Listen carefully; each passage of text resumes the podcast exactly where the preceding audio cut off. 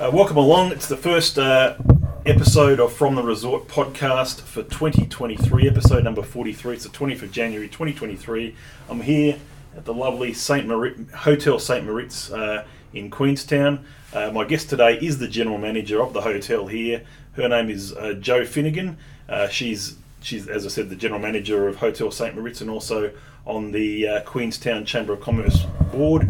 Welcome along to the podcast, Jo. Thanks, Tim. Great to be here. Uh, thank you very much for uh, for being a guest on the first guest of the podcast for 2023. Um, I guess where we would like to start off these uh, podcasts, Jo, is a bit about early life. So, where were you born? Where did you sort of grow up? Where, where what sort of background have you had? Family, that sort of thing.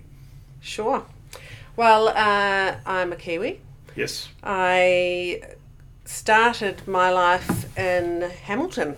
Um, I was born in the Waikato and uh, in a what was then a very lovely little rural settlement of Tamahere. And uh, I went to Tamahere Model Country Primary School, which was really um, delightful. I, I have very fond memories of raising my sheep and lambs for calf club day and all that kind of thing anyway, we uh, when I was about seven, we moved to Auckland. So predominantly, Auckland was where I grew up. Okay, so uh, brothers and sisters, how many? I have a younger sister. Younger so sister. she's in Auckland now. And what were the parents uh, doing as a as a occupation when you were growing up? Well, that's interesting. My father was a um, mechanical engineer, so he was actually running uh, everything from uh, aircraft um, manufacturing um, in the aviation trainer industry, right through to castings, and then finally in the industry of um, making filtration systems for cars and things like that. My mother uh, actually trained as an opera singer. So wow. she was, um, she didn't practice as an opera singer, but she was a, a music teacher. So she taught piano and, and uh, singing Okay, excellent. Yeah. That's so that's a bit about that. So I guess can you, earliest sort of memories growing up uh, when you sort of got to Auckland. Um, what was school life like there? Did you enjoy it? Uh, what were some of the sports and hobbies that you may have had uh, growing up in uh, in Auckland? You're really going into a lot of no, a lot of detail. I just like to get the fascinating. no, no, that's great. Um, so I went my secondary schooling was at um, a private Auckland girls' school. Uh, so very one dimensional uh, of the time, so uh, pretty much in the 80s. And uh, school was fantastic. We had, I was very fortunate in my year group. Um, I'm still uh, very close friends with a huge amount of, of those girls. And um, we were very privileged to have an incredible education. Um, my parents put everything into being able to afford to, to send us there. And uh, so, sports wise, I was a swimmer, tennis, netball, tried cricket for a week, hated it, didn't do that. Um, and sort of exposed to a huge amount of opportunity. I was pretty privileged in that regard my family were sailors, so we spent every moment uh, sailing. So whereabouts would you sail?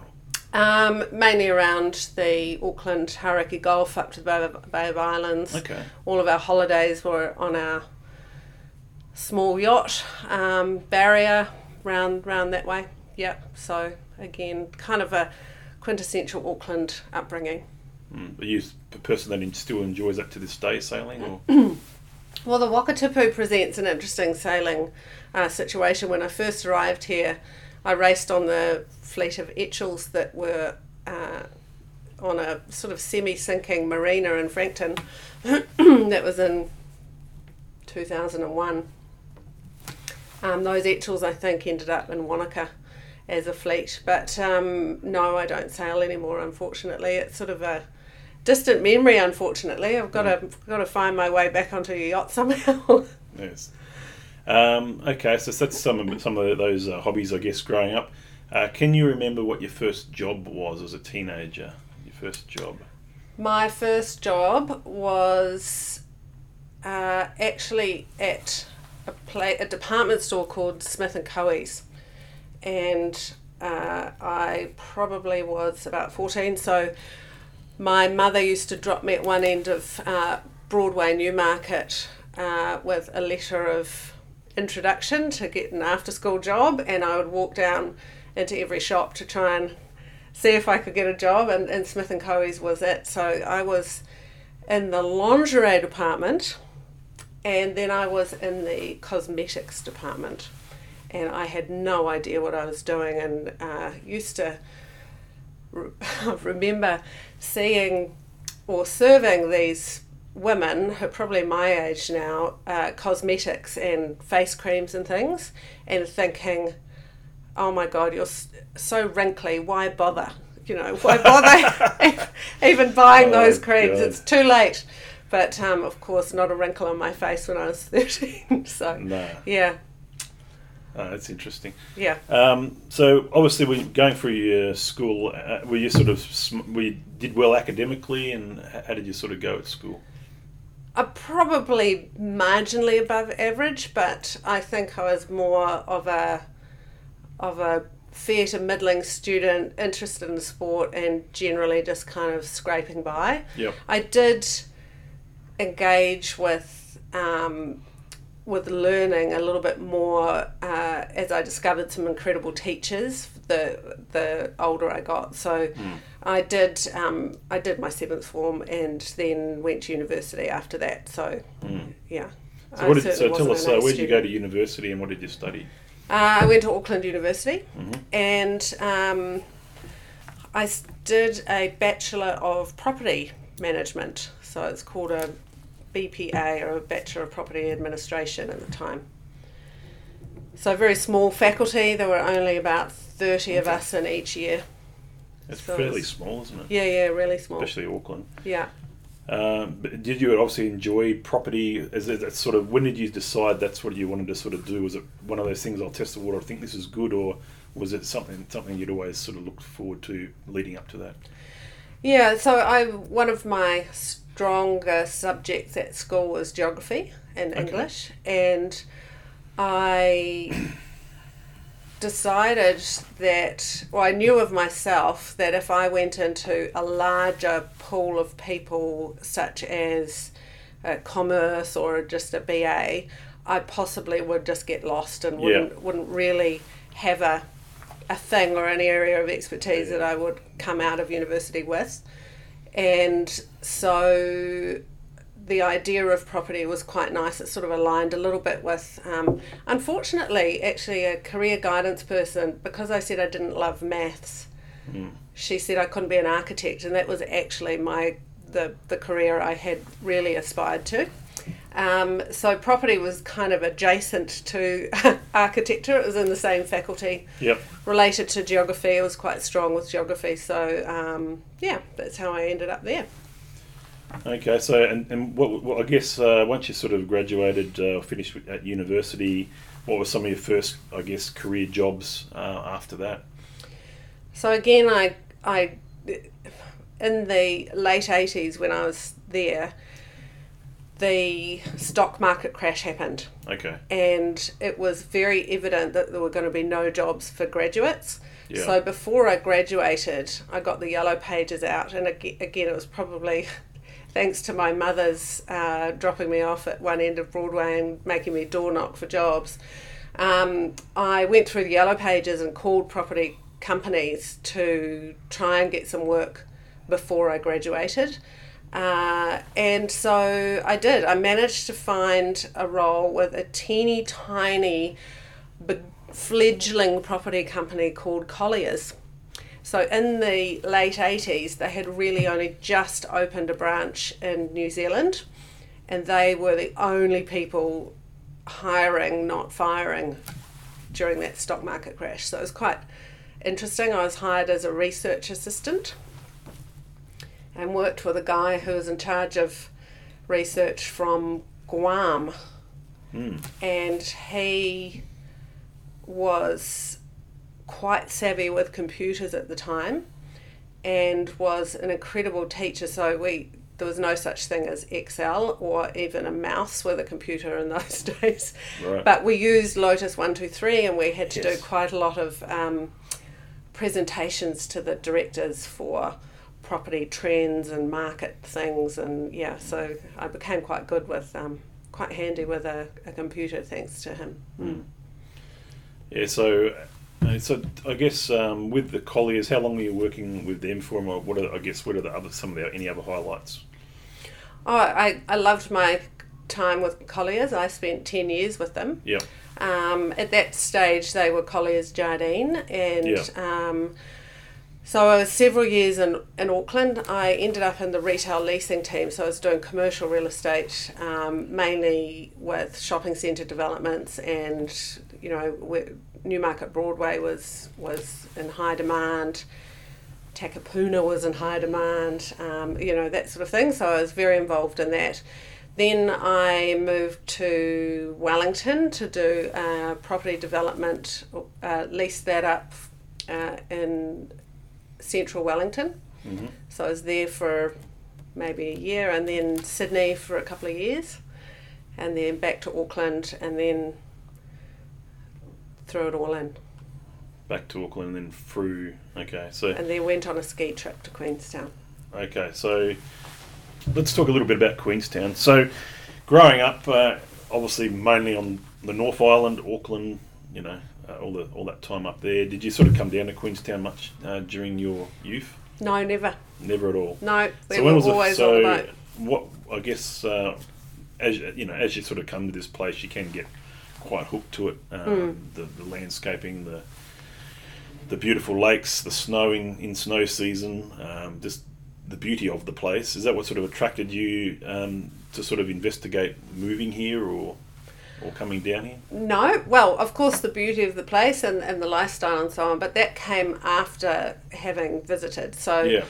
during my property studies at university, our cohort of 30, we all decided that we'd learn to ski. Some already could ski, and we ended up at Ruapehu Yeah, on the occasional weekend. Mhm. And then um, some of us uh, ended up on buying a ski express trip to Queenstown, Mm. and we uh, that was the first visit, and uh, fell in love with it then. And then um, about a decade later was when I actually moved here. Okay, so a decade after you'd finished with Colliers, or No, straight after finishing with Colliers, but Yeah. a decade after first coming to Queenstown. Okay, yeah, Yeah. yeah. So uh, uh, okay, that's right. Just getting my time. Um, so when you sort when you did sort of move to Queenstown, what was the first job that you had here, or was it the one we're talking? Uh, did you sort of start working? Where did you start working? I guess when you moved. So, um, again, uh, I was a little bit concerned about how I would fit in the Queenstown landscape at the time, which was 2001, 2000, 2001. Um, really, because there were no big shopping centres for me to be uh, be involved with. Um, retail leasing was certainly not a thing, and um, I didn't like the idea of getting into residential real estate or any other aspect of real estate. So um, it, it was really a blank canvas for me. So I uh, went for my first job interview. Well, I applied to be a lifty actually with NZ Ski, and I Yeah. was rejected. Oh, okay. So um, never even had an interview with with them, so that was kind of funny. Um, and then I uh, ended up having an interview, my first interview, and secured a role with White Waters at the time with John McDonald. Okay. And lovely John, he and I are, are good mates to this day. And uh, he offered me the job selling advertising in the White Waters Guide. And So what's the White Waters Guide? I'm not familiar. uh, with it was the go-to publication for tourists to uh, work out what they were going to do with their dining and and, Okay. and activities in town Okay. before the sort of internet took over in terms of Yeah. research. It was the the place that you would time, yeah. yeah. um, and businesses would advertise in there to um, obviously sell their wares, and Mm. the job was to sell the advertising space. So um, John actually said to me, "You're." You won't stay for long. You won't be working for me for long. And I, I was very polite and said, No, of course I will be. But I do Mm. have one more interview uh, with uh, the hotel with St. Moritz. Okay. And uh, And what was it, that first job at Hotel St. Moritz that, the, that advertised that you were obviously getting interviewed for? Uh, that was, I think, sales assistant or something to do with maybe it was sales and marketing assistant. I can't rem- actually remember my first job title, but it was fairly entry level um, role at the hotel. And the minute I walked in the door of the hotel, I fell in love with it and uh, had a great interview with the then general manager, Lynn McVicker. And uh, we became fast friends. And uh, unfortunately, I never actually started at White Waters. I No, it went straight. politely declined the, Yeah. the opportunity and went straight to St. Moritz, and I'm Yeah. still here. So, you, so you've been working here 21, 22 years. I have take. 22 years. Yeah. Yeah. yeah. So that no, that's really that Mm. that shows dedication. You don't get a lot of people um, applying themselves, working in one particular location or or for one particular employer for for that long.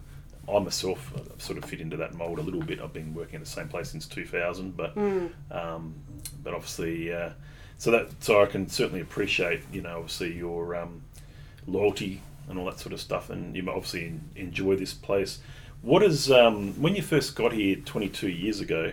What's has the hotel changed much in that time? I mean, uh, obviously the, do a, the odd renovation here or there, or has it been developed quite a bit during that time? Or Oh, most definitely. We try and evolve the hotel constantly. Uh, it's had a couple of big renovations. Yeah. Um, most recently, we've just put in some new elevators, which has been um, uh, tricky to navigate our way around and whilst we're trading, but um, but they're pretty lovely now. Um, but yes, we, we constantly evolve. We've changed brands several times during uh, my tenure, and um, it's part of the attraction actually is that we keep trying to innovate and, and tweak things. Obviously, COVID's been an unexpected tweak. Um, but yeah, we're, we're always doing new things. yeah, no. Um, what has sort of attracted me to, to stay here in 2019? About five years ago, I, I um, got on a core a core card. Oh, yes, um, yeah. Joined a, in Accor, and uh, since getting in Accor card, you always like to try when you're going on a holiday or you're going around the world. You like to try to stay at um, Accor type hotels where you can because you know it's Yeah. a good experience, um, and there's lots of di- different types of banners that come under Accor. How long has this particular hotel been under that banner? It, it since it opened actually in Yeah. 1998. So Okay, wow. um, the developer of the hotel, Graham Wilkinson, who is still uh, w- who we like to refer to as our owner, he is he is um, uh, always been loyal to Accor, and uh, we actually opened as a Novotel, funnily enough. Um, so we So this we was carried- Novotel it- when? How long ago? 1998 for a few years, And, and by the time you got here, it was Hotel St. Moritz. Well, it was always it was called St Moritz Novotel Suites. So um, Okay. we've always been a little particular in our uh, in our interpretation of the rules of brands with uh, Yeah. with Accor, and uh, it was never really a, a traditional Novotel. Yeah. So it it. Uh, it has always carried the name St. Moritz, Mm. and I did join when it was a Novotel, and then we moved into a, a brand at the time called the Mercure Grand. Then it was a Grand Mercure. Then it was uh, M Gallery, uh, which is uh, its brand to this day. Yeah, Yeah. M Gallery, yeah. Um, yeah, so that's, I mean, obviously, and then, as I said, we, we spoke about you've been here since since um, then. Uh, obviously, moving up the ranks and being a, an assistant to start off with, and, and, and obviously progressing um, up, I guess, up the, the chain to a degree uh, in this hotel space. What sort of uh, really sort of got you um, thinking that this could be your career? Um, you know, work, a lot of your career, not the whole career, of course. But Yeah, yeah. Uh, what really sort of said, okay, well, I'm going to make the most of this opportunity, and I'm going to, you know, and then end up being the general manager. You know. Um, look, for me, this my my attachment to or loyalty to Accor to Graham Wilkinson, to um, the this hotel in particular has been fairly holistic uh, because everything has suited me at the time and has kept me really interested and challenged and um, stretched mentally and so forth. So I, I have never had um, a real drive to move on because we continue to be faced with some pretty interesting challenges. Um, I love this industry. Uh, I love the people that I work with, and uh, so whilst there's a immense challenges at the moment, um, and really we in terms of that stretch, it has been um, pretty exhausting for the last few years. Um, the way this role and the opportunity and everything fits with my life, it kind of works. So I don't, I don't see the need to upset that apple cart. No, fair enough. So that's that's, that's obviously uh, you know obviously you get comfortable in a, in, in a role and you enjoy it. That's what part of it. The people that you work with very important that you you know Yeah, you get absolutely. on with the people at the similar level uh, in the chains and that sort of stuff. Um, tell us about um, the I guess the Queenstown Chamber of Commerce. Obviously, you're, you're on the board. Uh, when did you first sort of get associated with the Queenstown Chamber of Commerce? How long have you been a, associated? And I get what what was the sort of drive to be on the board? I guess I guess your history with it. Yeah. So um, I have been on the board now for a couple of terms, and my initial interest, um, basically within our cohort of hotel general managers in Queenstown, we um, strive to have a very close relationship with um, the chamber, uh, as well as other key organisations in town where we have um, uh, an interest in terms of um, making sure that policy and settings and what have you are all um, heard and that we have a, a voice, I guess. And so um, the chamber, uh, Jim Moore, who's the general manager of the Novotel, was a board member of chamber. Uh, and I saw No, how. that name was just in my head actually. Oh, really? Funny. Um, so Jim uh, and I have been colleagues for a long, long time, obviously, and Yeah. I had seen the, the great work that Jim had done on with with Chamber, and really interesting uh, work. And um, he uh, his term had come up. Um, the conversation around the wider cohort of general managers was okay. Well, let's see who's kind of keen to maybe put their hat in the ring, and most definitely, there's no rule or requirement for um, a hotel general manager to be on the board. However, I um, I guess it was a good idea. That, that It does. talk- talking about and getting a good representative on the board yeah, that's right. that is a has a role like that. Yeah. So uh, again, to keep my uh, well, keep me interested and stretched yeah. and, and, and learn and be fulfilled in my career, uh, I, I thought, well, I'll give it a give it a crack. Yeah, for and sure. I've loved it. It's really really interesting. Yeah, so so basically, um, so been on the for a couple of terms, uh, and you obviously been involved in the Chamber of Commerce prior to that. You, um, obviously leading up to those, those times as well. I mean, how have you sort of seen the Chamber of Commerce, and you? Um, I, I think um, it's a very important part of of the business here in Queenstown, and I think it really um, goes a little bit beyond what a Chamber of Commerce usually even does Yeah. um, the, the amount of extra events and training they've certainly been offering more in recent years um, surprises me a little bit, but I think it's really, really good that they do that. What, what do you think about the, I mean, the influence that it has and um, the chamber and all that sort of stuff, and and what and what sort of involvement do you sort of have in anything there? Oh, the chamber is um, a quite a remarkable organisation, and it is so because of the membership and the level of engagement of the membership, as well as the the team that run the chamber, and of course, slightly more on the outer um, uh, and the board. Uh, of course, the board are keen to be supporting the the work of the chamber and making sure that we are talking about the key issues that are facing the commercial uh, side of Queenstown. Um, and that obviously changes depending on the on what's happening in the economy, what's what's happening in town, and um, most certainly uh, areas of tourism, uh, of anything to do with um, you know the growth of the town, uh, and making sure that we are increasing our capability of of our business people.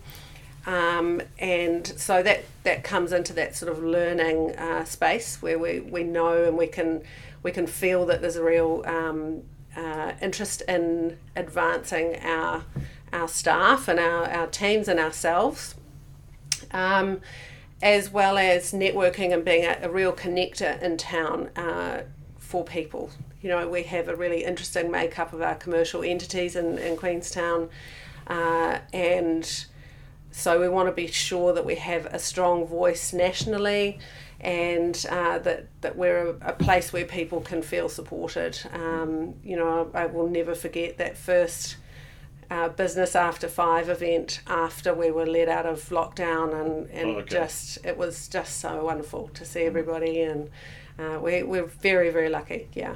Yeah, definitely. I like the Business After Five events. They're really good, uh, really good networking events. I think I've booked for next week.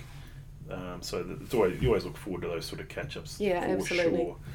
Um, just going back to your career a little bit, sorry. Um, so the opportunity to become the general manager, tell us about how that role sort of was offered to you um, and uh, the opportunity at the time, and I guess the skills that you developed over the years to be able to be fairly confident that you would do a, a great job as general manager. So that's an interesting one. I so prior to being the GM here, my role was director of sales, distribution, and marketing. So I was essentially, I think, a two IC to the GM, and I yep. was uh, really involved in the sort of commercial settings of the hotel um, and I absolutely loved it. So I uh, really didn't want to be the GM. I never had my eyes set on that role, and uh, actually used to observe the GM from time to time. And I used to think, oh my God, poor thing. I don't. I, can't imagine managing all those people and not you know really getting involved in, in the problem solving that's required um, so it wasn't until the general manager uh, actually needed to leave fairly swiftly uh, through a life event and a very personal situation. And I could sense at the time that the heads of department that I was working with and the broader team, it was not appropriate to have someone external come in and lead us at that time. It, yep. it just felt like a time when we needed to actually kind of close ranks almost. Yeah. Um, so I stepped in in an acting role uh, and felt it was only because I felt very strongly that an external presence was none of us wanted it. Um, and so it evolved from there. I, I found that I really enjoyed it that I could do it and that uh, I yeah that I was up for it. So so I sort of inherited the role uh, unexpectedly but then kind of realized I enjoyed it. Yeah. Also I think an important thing with a general manager is a successful one in, in particular, and I'm sure you possess this, you know, obviously great people skills. Uh, how do they sort of develop over time? Is that something that you just sort of got more confident with, or you always been a people's person from way back? Probably have been a people person from way back. I uh, one of the careers I was tossing up with when I was at university was HR, um, and I had been in sales forever, really, right since Collier's days, Mm. and that sales aspect to me, I had the ability to engage with different people and and uh, enjoy their company and and um, so forth. So, I guess the I I'm fundamentally an introvert, so I actually very much in a happy place when I'm in a spreadsheet and by myself. Um, so the the socialising and uh, entertaining and uh, generally being around a big team of people does um, is something that I can can do and I'm very happy there. Um, but I do retreat to a um, a spreadsheet from from time to time um, to to re-energize. Um, but yeah, probably the the people aspect. I'm really interested in people's stories, and how they strive and how they try so hard for our guests, and it really warms my heart to see them. Um, you know. Turning up every day and, and, and working so hard, it's quite extraordinary. They're very complex businesses, hotels, Yeah, and uh, rely on people a great deal. I could just uh, looking at that part then. So staffing, obviously, it's been an issue at least the last few years um, with, with in the industry that you're in. Um, so tell us a little bit about how you, I guess, some of the, the ways you've had to solve that that um, staffing crisis, perhaps if you call it that, uh, for the hotel. And uh, and obviously the effects that really COVID had on everything over that first couple of years in particular. Yeah, look, um, I recall in 2019, before COVID even happened, we were finding it more and more difficult to secure staff. I think the culture and expectations of staff had begun to change, attitudes had changed, um, and then we rolled into COVID, and it really was just a, a, a total train wreck of um, of unfortunate uh, human toll on, on everyone. We were in a position where we did have to go through some redundancies and say goodbye to some incredible people that we worked with, which was um, heart wrenching, gut wrenching, and um, fortunately we've been able to bring some of them back, which is amazing. But we did, Yeah. uh, you know, the the extreme shrink and then grow again uh, was incredibly difficult, and I know there's so many businesses in our in our shoes trying to do the same thing. Um, massive loss of know-how generally, I believe, in the Western world uh, in terms of our industry anyway, and I know others are probably the same. Um, so a lot of growing pains for sure, and they are ongoing. Um, we did try to, you know, during COVID when we were, we did shut the hotel for a few months during lockdown. Yeah. So closing a 24 hour business uh, and then reopening it is, is quite an interesting challenge because we've never done that before. Um, so we, we managed through that, uh, but with a lot of stress and stretch and um, discomfort, to be honest, trying to trying to get that done. Um, I believe people have been carrying around a great deal of worry and uncertainty, so that's really hard to ask a lot of people when they have other things on their mind. That's now been replaced with uncertainty around housing for them. Um, so, yeah, it's been incredibly difficult. One thing we did really well was to sort of hybridize some of the traditional roles that we had in the hotel. We blended uh, front office, for example, with the restaurant. So we asked people to be able to welcome someone at the front door, check them in, and then go and make them a drink at the bar. Yeah. You know, that sort of, we were Yeah. a great deal smaller, we weren't dealing with as many guests. Yep. Uh, so we tried to be really efficient with with our staff, and some of the staff really rose to the occasion with that. They were incredible. Yeah. So um, it, let's just talk talk about the staffing here. Um, what if what would your estimate be on how many people currently work here at the hotel? Uh, we have on the books about ninety. And what is that the is that the ideal number or is the ideal number a bit more than that? On paper, it's actually the ideal number. So we, Okay, we good. finished 2019. Well, Mm-hmm. we basically entered COVID at about 90 head count. Yep. However, the composition of that 90 is very, very different. Yeah.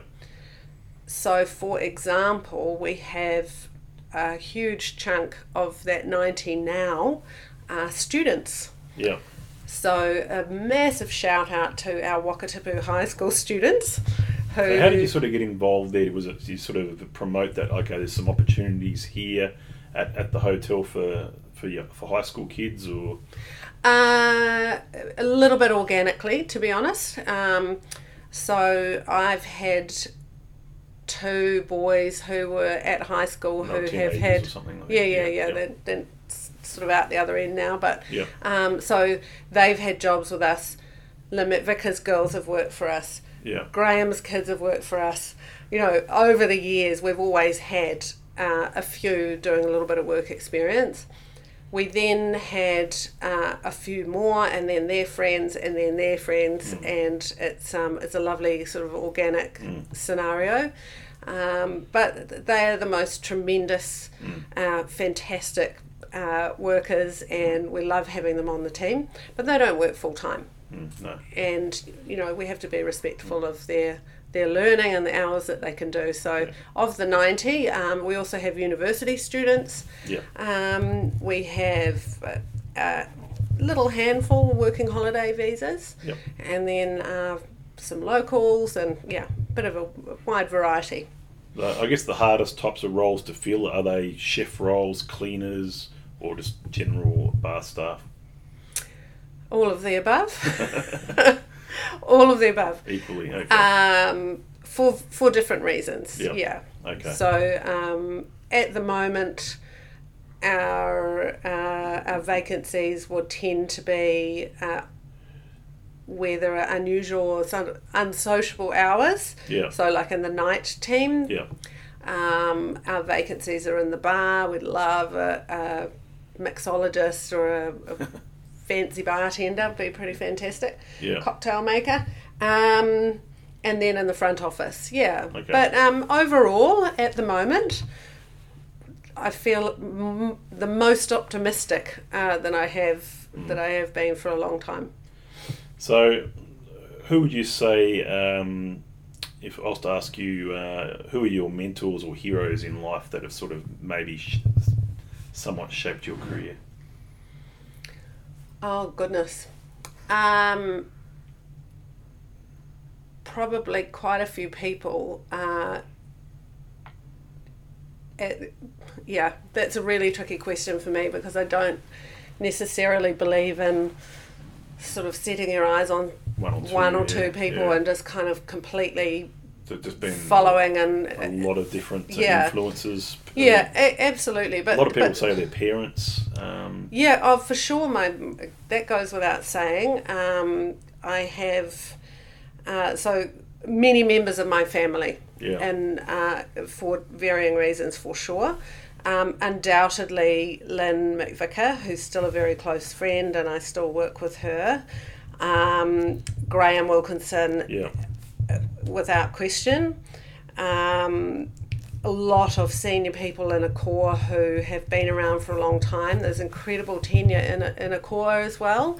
Um, my colleagues here in Queenstown, so Jim Moore, Yep. Jeremy Samuel, Samuels, and Prashil Churi, um, etc., etc. There are plenty of people who I look to for advice and camaraderie for sure. Okay, let's. I want to talk a little bit about. Um, obviously, part of being in the, hotel industry, you know, people travel, you know, to to enjoy an experience. Tell us, I guess, where if, if I was to ask you, traveling to other parts of the world, what's the most memorable place that you've travelled to, or the most memorable sort of hotel you've stayed at?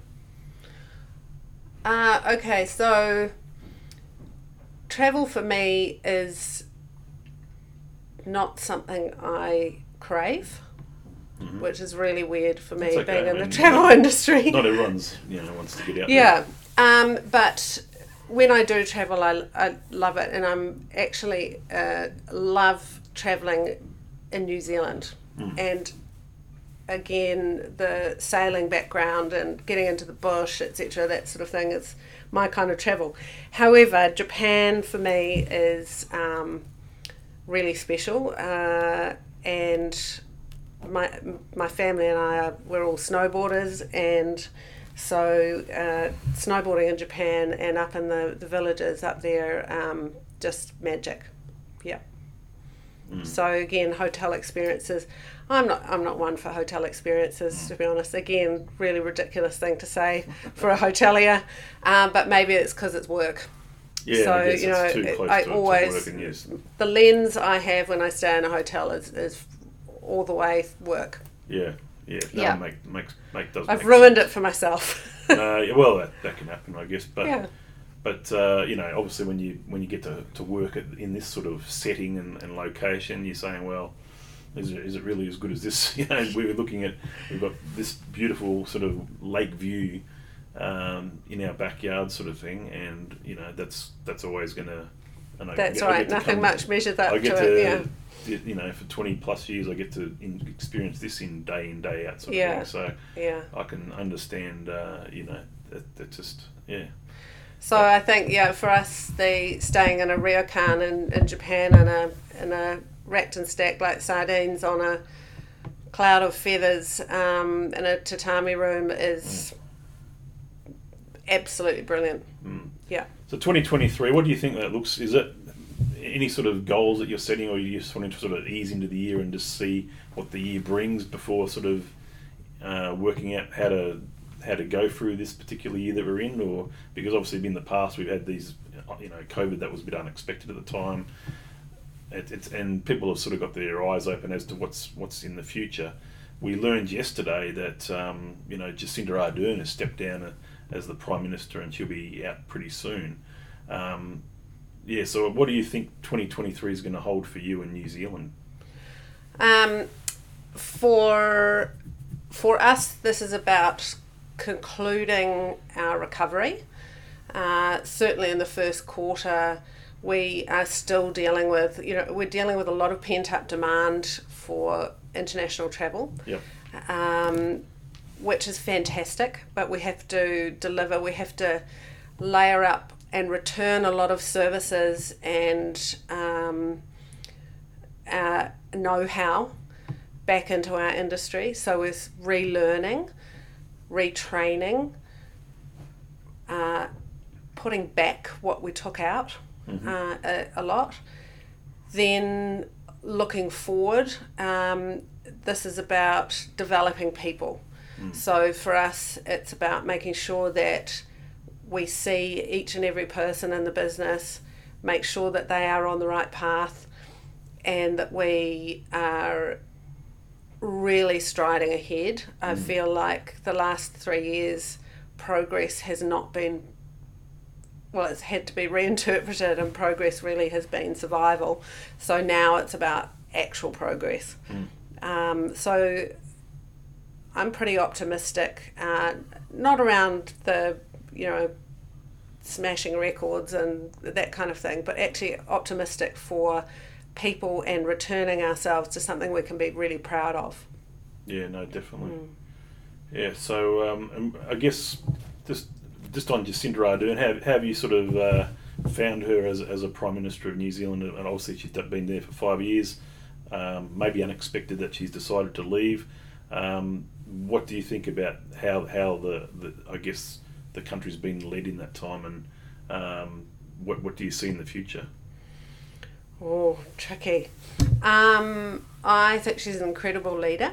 and uh, I think she has been pretty remarkable at her age and stage and what she's been up for in terms of motherhood and career and leading a whole country. And of course, we've had a, a few good crises in the mix. Yeah. Uh, however, I'm pretty pleased. Uh, I my personal politics are not aligned with hers. Yeah. And so I'm uh, looking forward to the election. I think it'll be really interesting. Uh, I don't think it's going to be a, a shoe in for any of our parties. And so um, I think what I'm looking forward to is uh, an opportunity for us to all have our say and certainly from a commercial perspective, um, there has been some pretty crazy settings that we need to realign and uh, make doing business in New Zealand a whole lot more um, not easy but sensible. Yeah, no, I agree with that. That's, that's, that's very valid points.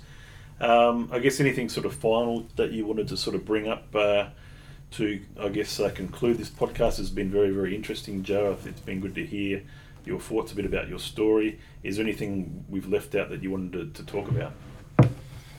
No, look, um, I've really enjoyed my morning. Thank you very much. And um, yeah, I just want to wish everyone a, a great 2023. Um, yeah, No. Thank you very much, Jo. That's been Jo Finnegan, uh, the General Manager of Hotel St. Moritz here. Uh, it's the 20th of January 2023, episode 43 of From the Resort podcast. I've been your host, Tim Wilshire. Thank you very much, and uh, you will hear another episode of the podcast soon.